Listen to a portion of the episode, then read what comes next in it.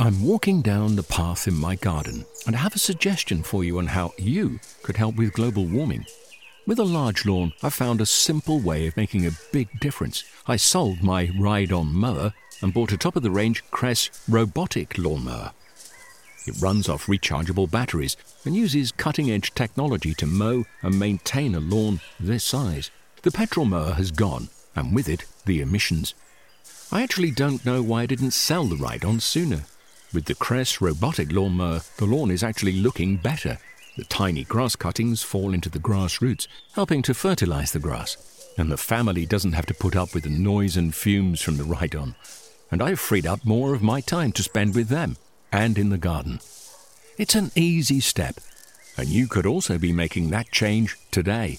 Ask for Kress in your local garden machinery dealer or visit kress.com. So we revere paintings and we revere buildings because they've got a great history or they're very old or they were great artists. But we don't seem to revere our horticultural history as much. The conditions that we live in right now are defined by the existence of these forests 300 million years ago. The catalogues, they kind of help to track the introduction and disappearance of plants, especially exotic species. You know, we're talking about plants of the past and all of that great heritage. New developments, we said, are important for breaking new colours, kind of advancing the plant family, but also being a plant with a purpose.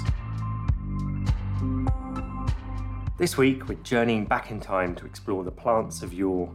We'll be talking about the first trees that populated the earth and the garden plants that have mysteriously, or perhaps not so mysteriously, disappeared. These histories have left an imprint on our rocks, our soil, our artifacts, and their footprint is felt not just in the past but in the way we approach our gardens and green spaces today. So, by going backwards, paradoxically, we hope to come forwards as well re examining our own connections with the plants we've grown to love and cherish. Otherlands author Thomas Halliday tells us the story of the UK's ecological origins. Botanist Raphael Govaerts describes how even garden plants can go extinct. And Karen Clark gives us the scoop on the RHS's Digital Dig project, an effort to digitise the many, many thousands of old plant nursery catalogues in our collections.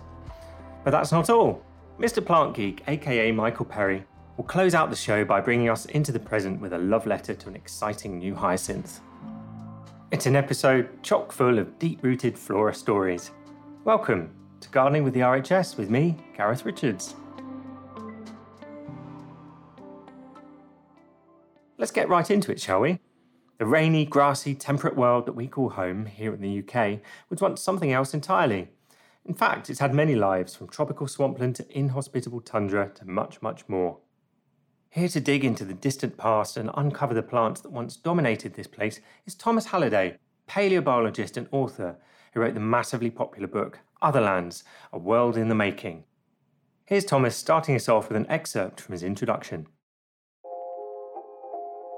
To consider the landscapes that once existed is to feel the draw of a temporal wanderlust. My hope is that you will read this in the vein of a naturalist's travel book, albeit one of land's distance in time rather than space and begin to see the last 500 million years not as an endless expanse of unfathomable time, but as a series of worlds, simultaneously fabulous yet familiar. I started writing it as a, a, way of trying to explore what it might have been like to be within a past ecosystem. But what I've learned and what has become a theme of the book through writing it is the extent to which, although life itself as a whole is resilient, the particular ways in which life exists, the ecosystems, the relationships around are fundamentally extremely fragile. The one thing that those 16 sites that I feature in the book have in common is that they're gone. And although, you know, many of their individual components, whether we're talking about ginkgos and birds from the Cretaceous, they're still around. But the precise relationships and totality of those ecosystems can evaporate in an instant. And that's obviously something which we should be looking to avoid. The fundamental resilience but fragility of life is an extraordinary lesson from the deep time perspective. The United Kingdom has been home to so many ecosystems from the last 550 million years, and actually, we're very lucky on this island to have rock records dating back to the beginnings of life on this planet, far up in the far northwest of Scotland, all the way down to the far southeast of England, where we get more into far more recent stuff. So the UK is a wonderful location to talk about all of the different environments that the Earth has at one time housed. Well, if we're talking about plants, of course, for the majority of life on this planet, life has been restricted to the land, but some of the first organisms that make it onto land are plants and fungi. And one of the absolute best records of that can be found a place called Rhynie, which is in rural Aberdeenshire, from a site which is about 410 million years old, back in the Devonian period. And it's at this time that you get the first complex plant ecosystems on land. We there have the very first evidence of roots, plants modifying the bare rock, you know, producing soil for the first time, which ultimately has huge effects in stabilizing water courses, changing the ways that rivers flow across landscapes and of course affecting our atmosphere in taking carbon dioxide out of the atmosphere and building it into initially small but then later large large plants large trees. And indeed in the carboniferous i mean the name carboniferous it is the time of carbon the time of coal. That is when the first large forests begin to emerge and we get evidence of that all the way across the united kingdom wherever there are coal mines. And so you might think places like east lothian or the, or the midlands of england or in south wales these are places where hot tropical swamps were being produced and where the, the first large forests were formed of lepidodendron, scale trees and their relatives. These are extinct plants whose closest relatives are a tiny marshy plant called a quillwort, but they formed some of the first, you know, 20, 30 meter tall trees. And in dying and falling into the oxygen poor swamps, it is their bodies which get turned into peat and then into coal, which of course have huge implications, not only for the atmosphere of the time, but also for the atmospheres of the last 150 years in which we have been burning and then releasing that carbon which had been stored. The conditions that we live in right now are defined by the existence of these forests 300 million years ago. At the time, Earth's land masses were more or less at that point brought together into one single continent called Pangaea, which had a belt of mountains in the center where the continents of the northern hemisphere and the continents of the southern hemisphere had collided and formed this Himalaya sized, extremely long mountain belt called the Central Pangaean Mountains. And that mountain range, that is where you get this coal belt. So whether you're talking about the Appalachian Mountains in America, which is of course where a lot of their coal industry has been based, whether you're talking about the Midlands and Wales, or whether you're talking about Westphalia in Germany, all of these coal centres are along this equatorial swamp belt. And with the, the atmosphere at that time having a carbon dioxide concentration of 10 times what it is today, extraordinarily high, these are just conditions that perhaps favoured the formation of coal in the first place. Ultimately, these plants, the scale trees, were killed off in what's called the Carboniferous rainforest collapse. The formation of the scale trees sucking in all of that carbon dioxide and putting it into the bodies of the plants and into the coal fundamentally changed the atmosphere and caused the weather systems to change in such a way that would not support those organisms anymore, and so they went extinct. They're replaced by more drought tolerant plants, things like conifers. And eventually we get into the very first flowering plants, which only emerged about 120 million years ago, a relatively short time in paleontological terms, in the early Cretaceous period. And so we can find evidences of all of these sort of stages of plant evolution as we go through the, the rock record of the world and, and indeed in microcosm in the UK. Plants have, of course, always underpinned life on land, right? They were the first to get here, along with fungi, with whom they have an inseparable relationship. And they're the, basis of, of all food chains as well. And as a result, we really should be sort of, you know, concerned about the conditions that allow plants to live in particular environments.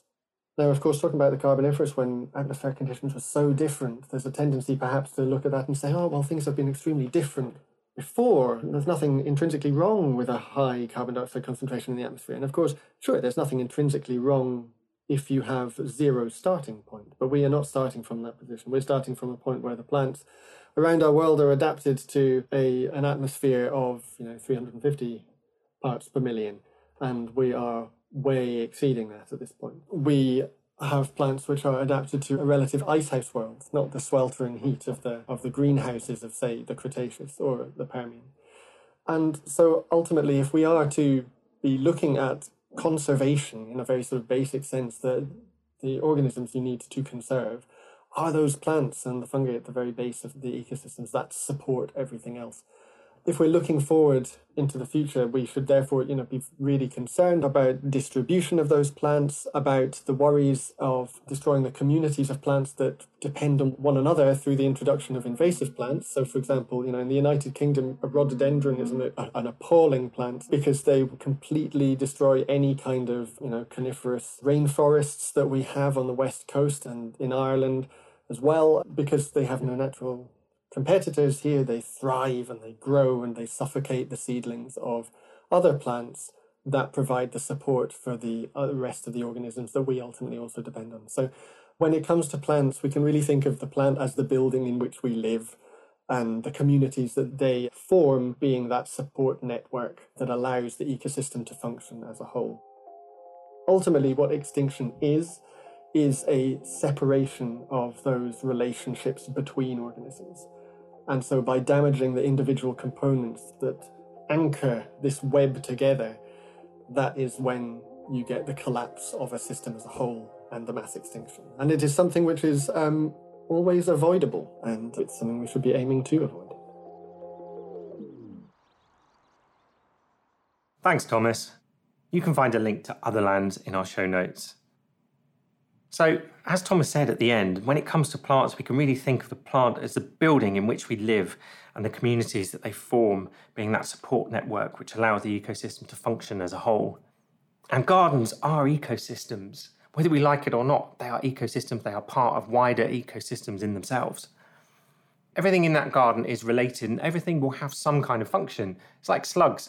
Well, slugs might seem like a pest, but actually, they all turn plant material whether that's dead or alive, depending on the species, into fertilizer for more plants. So that thing that might seem annoying or unpleasant will actually have some kind of function. And the more species we have in our gardens, the healthier and better functioning our garden ecosystem will be. Another thing that Thomas talks about is mass extinction as the collapse of a system as a whole, which is an accumulation of little breaks between the relationships of many organisms. He's looking at forests, kind of zoomed out over millions of years. But our next guest, Kew botanist Raphael Govaerts, on the other hand, is looking at the individual trees. Since 1998, Raphael's been compiling a list of each plant in the world, including those that have gone extinct. Today, he's here to discuss something that surprised him. A weirdly large percentage of these extinct plants were once grown in cultivation.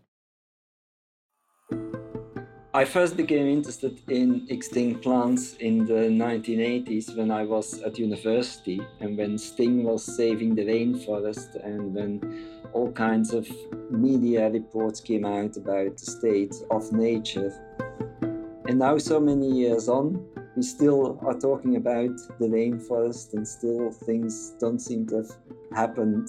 At the moment, they are saying that we are in a sixth extinction event, and from the research I've done with my colleagues, we have proven that extinction rate of plants at the moment is 300 times higher than the average extinction would expect.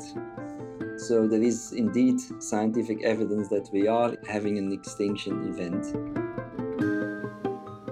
So there are some uh, 700 plants, approximately, it changes every week, listed as extinct, which is a very high number compared to, for example, animal groups, where there are also extinctions, of course, but not to the same number. The tragic thing about it is that many of these plants that are now listed as extinct were once cultivated. Actually, something like a quarter of them were once in cultivation but disappeared. There are many reasons for that. And the most important one is the First World War, when all the young men went to the front. And all the Victorian greenhouses, there was no money to heat them anymore. So all the plants froze to death, and many tropical exotic plants must have become extinct around that time because they were the last plants known in cultivation. They ha- haven't been found in the wild anymore. Also, after the war, many of the gardeners had unfortunately died, and so the knowledge has been lost to grow these plants. Some of these plants, for example, orchids, were very difficult to grow, and you had to have specialist knowledge to grow them. And if these gardeners did not return, the people who would take over, they would not know how to care for them. So other reasons why plants in cultivation become extinct is because they go out of fashion. As we all know, we all go to Chelsea every year to see what the newest fashion is, and we throw out our old plants and put in the new fashionable plants.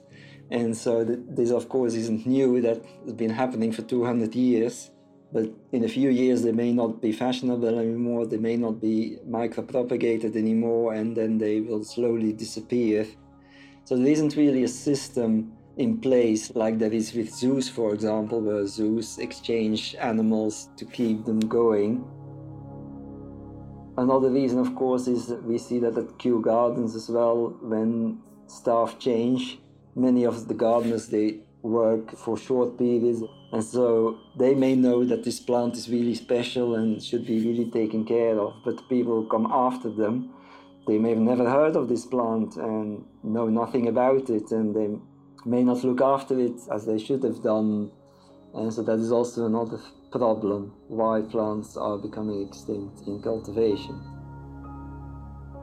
It seems very sad that they became extinct because obviously they could have had a second chance if we would have taken it, if we would have continued to growing them or preserved seeds in seed banks.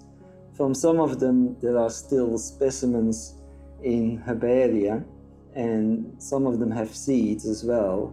But from all the research been done up to now, it is nearly impossible to get them to grow again. But of course, you never know what the techniques in the future will be, and it may be that one day in the future we will be able to resurrect such very old seeds. I've always been interested in growing plants that are extinct uh, in the wild. I've always had a number of them, I've always been interested in conserving them and keeping them going. Not in the least because in my own country, Belgium, that's where I'm from, the only endemic plant is extinct in the wild, so it only survives as a cultivated plant. So that was one of the plants I definitely wanted to grow. It's a, a grass if you have a garden and you're interested, growing plants that are extinct in the wild it definitely helps to keep that biodiversity alive.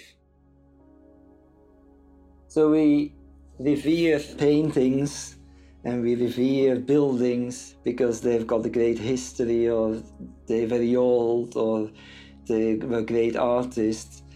But we don't seem to revere art horticultural history as much. And I very much like to celebrate that because I think for us it seems very normal that you go to a garden center and you got 2,000 different plants to choose from. But it's not normal. It is something special. It is it is something of us, of our heritage, the people we are, the gardens we we have. That is not like everyone else on earth. No, that is that is really special. That is part of our culture, which goes back a long, a long time. Every plant has a story of discovery and rediscovery, and how they were brought back, and who brought them back in their lives, and uh, how they died, how they lived. So the, every plant has a history, and extinct plants often have an added aspect to that.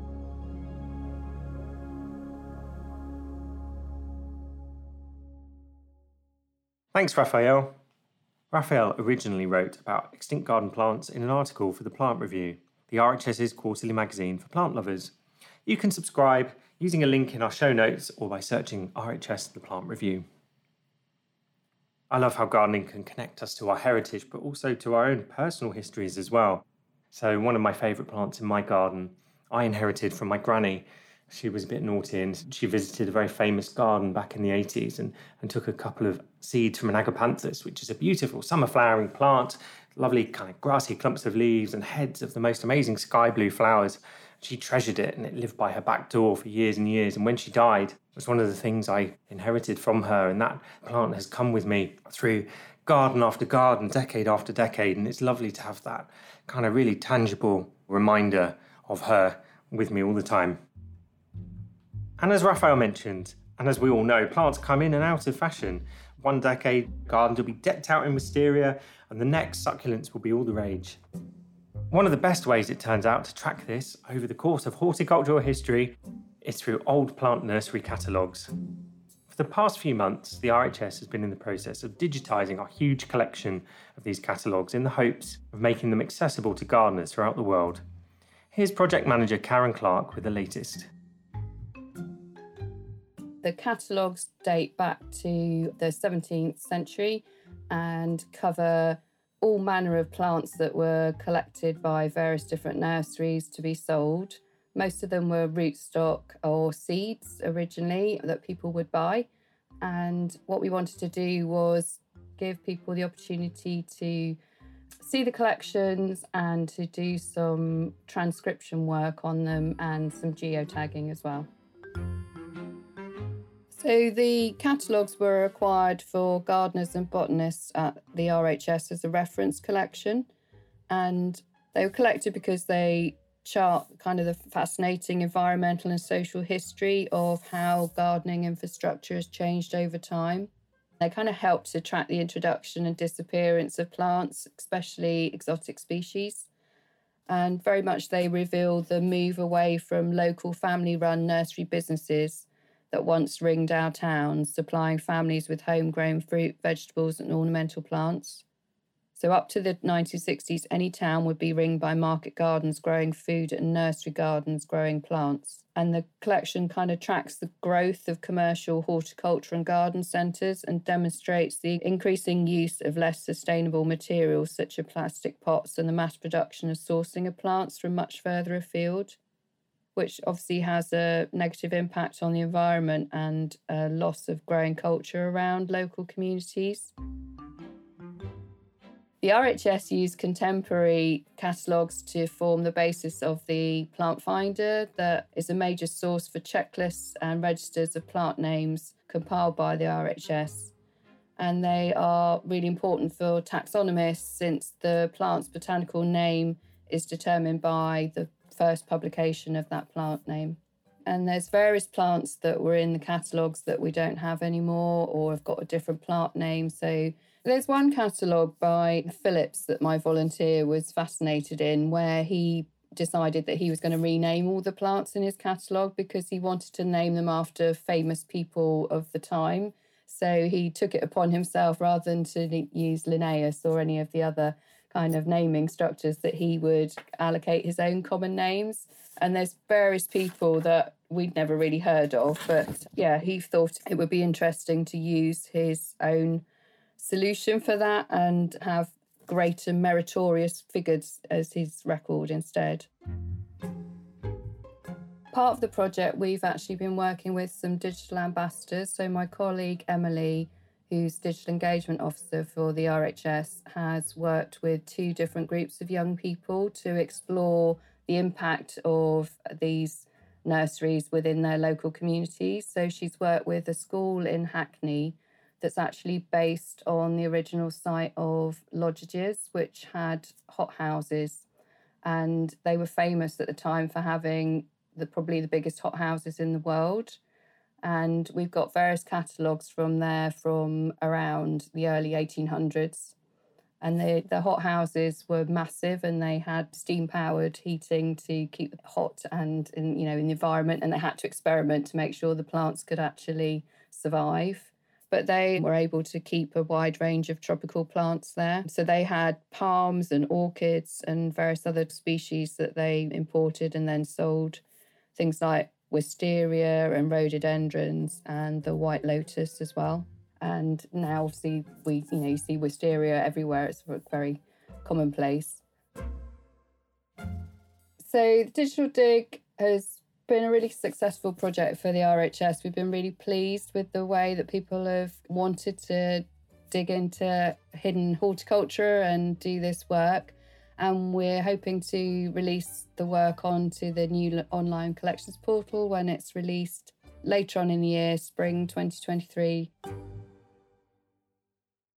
Thanks there to Karen. The Digital Dig project was set up with National Lottery Heritage funding, and most of the work was done by remote volunteers across the UK and the world.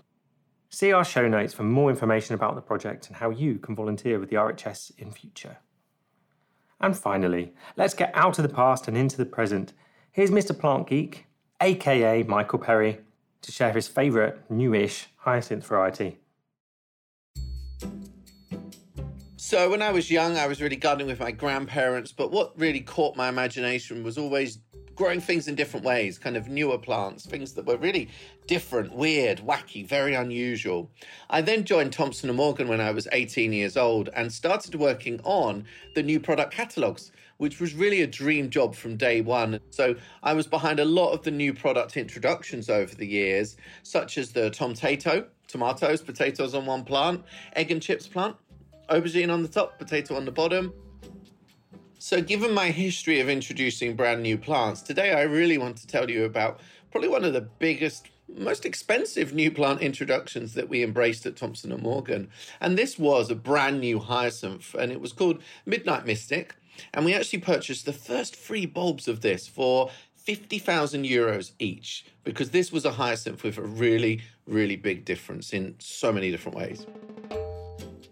So the Midnight Mystic hyacinth was first spotted at a really quite unknown spring bulb fair in the north of Holland. It's called the Lentetuin, and they have this in a very small village in the bulb region in Breezand.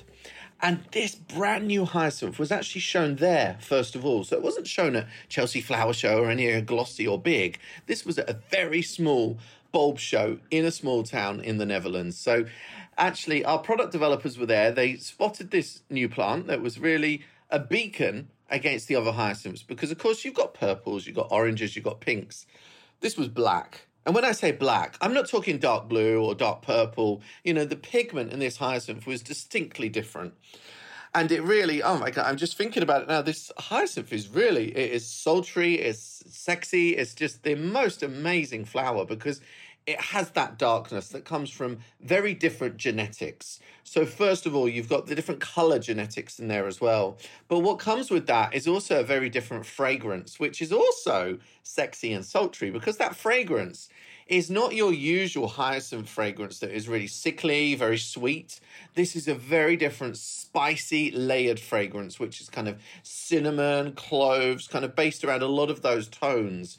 It goes with everything. So you could have this with bright yellow aconites, for example, orange, brown sugar tulips, but you could also go with different blues and whites, and maybe even a black and white domino container, which I've planted up over the years.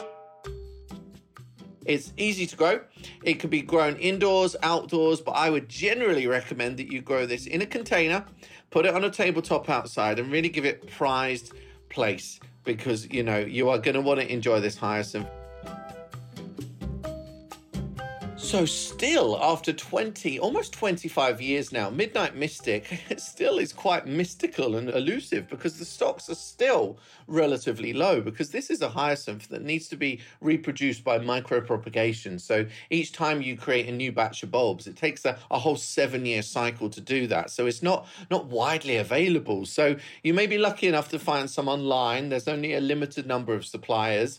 This time of year, you'll be too late to buy the bulbs, you might be lucky enough to find them in flower in the local garden centre, or it depends really on those specialist shops that really know their stuff when it comes to new plants and unusual plants as well. So it's well worth hunting down. If you do want to look for dry bulbs, then hold on until, say, September time, and you will then be able to find this in the garden centres and openly available online as well. But it's really worth it it's the factor plant for me. I couldn't have chosen any other plant. And of course, you know, we're talking about plants of the past and all of that great heritage. And you have an amazing heritage with with hyacinths, for example, over the years. But of course, new developments we said are important for breaking new colors, kind of advancing the plant family, but also being a plant with a purpose And I think maybe 50 years from now, you will look back on the black hyacinth with fondness, the same way that we do, say, the first begonias, the first non stop series begonias 50 years ago from Germany. We will look back the same on Hyacinth Midnight Mystic as well. Thanks there to Michael. Well, that's about it for today. Before you go, as always, here's a short list of what you can do in your garden this week. First up, I'd say if you grow tomatoes and you have a heated propagator, or even if you just use ordinary seed trays, give them all a good wash. It's really frustrating. I know from experience when you get things out in a few weeks' time and you want to start sowing your tomatoes and your chilies and whatnot, and everything's filthy and you have to wash it and it takes ages to dry. And if it doesn't dry, the compost sticks to it. So do it now, get a little bit ahead, give it time to dry properly, and then your seed sowing will be all the more pleasurable.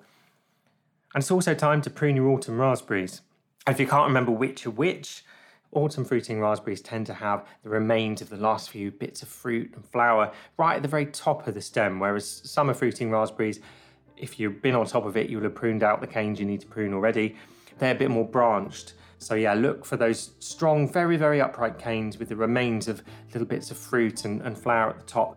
And prune autumn raspberries right down to the ground and give them a bit of fertiliser as well, something like pelleted chicken manure or a bit of bonfire ash, a bit of wood ash will do them all the world of good. If you've enjoyed the show, please consider giving us a review on Apple Podcasts, Spotify, or wherever you listen. It's the best way to help us share the love of gardening. That's all for now. So, from me, Gareth Richards, goodbye and thanks for listening.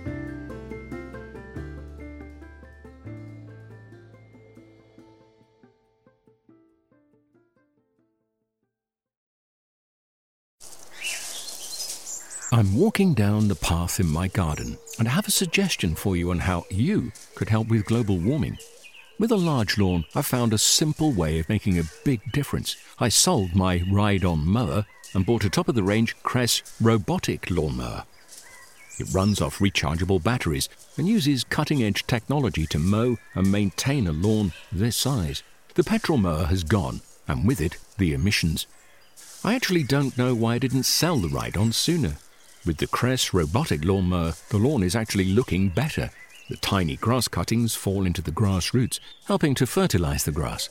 And the family doesn't have to put up with the noise and fumes from the ride on. And I've freed up more of my time to spend with them and in the garden. It's an easy step, and you could also be making that change today. Ask for Kress in your local garden machinery dealer or visit kress.com. Discover the beauty of an RHS membership all year round. Save 25% off an RHS membership today when paying by direct debit. Prices start at just £55.50. With a membership, you'll gain access to an array of special events at our gardens all year round.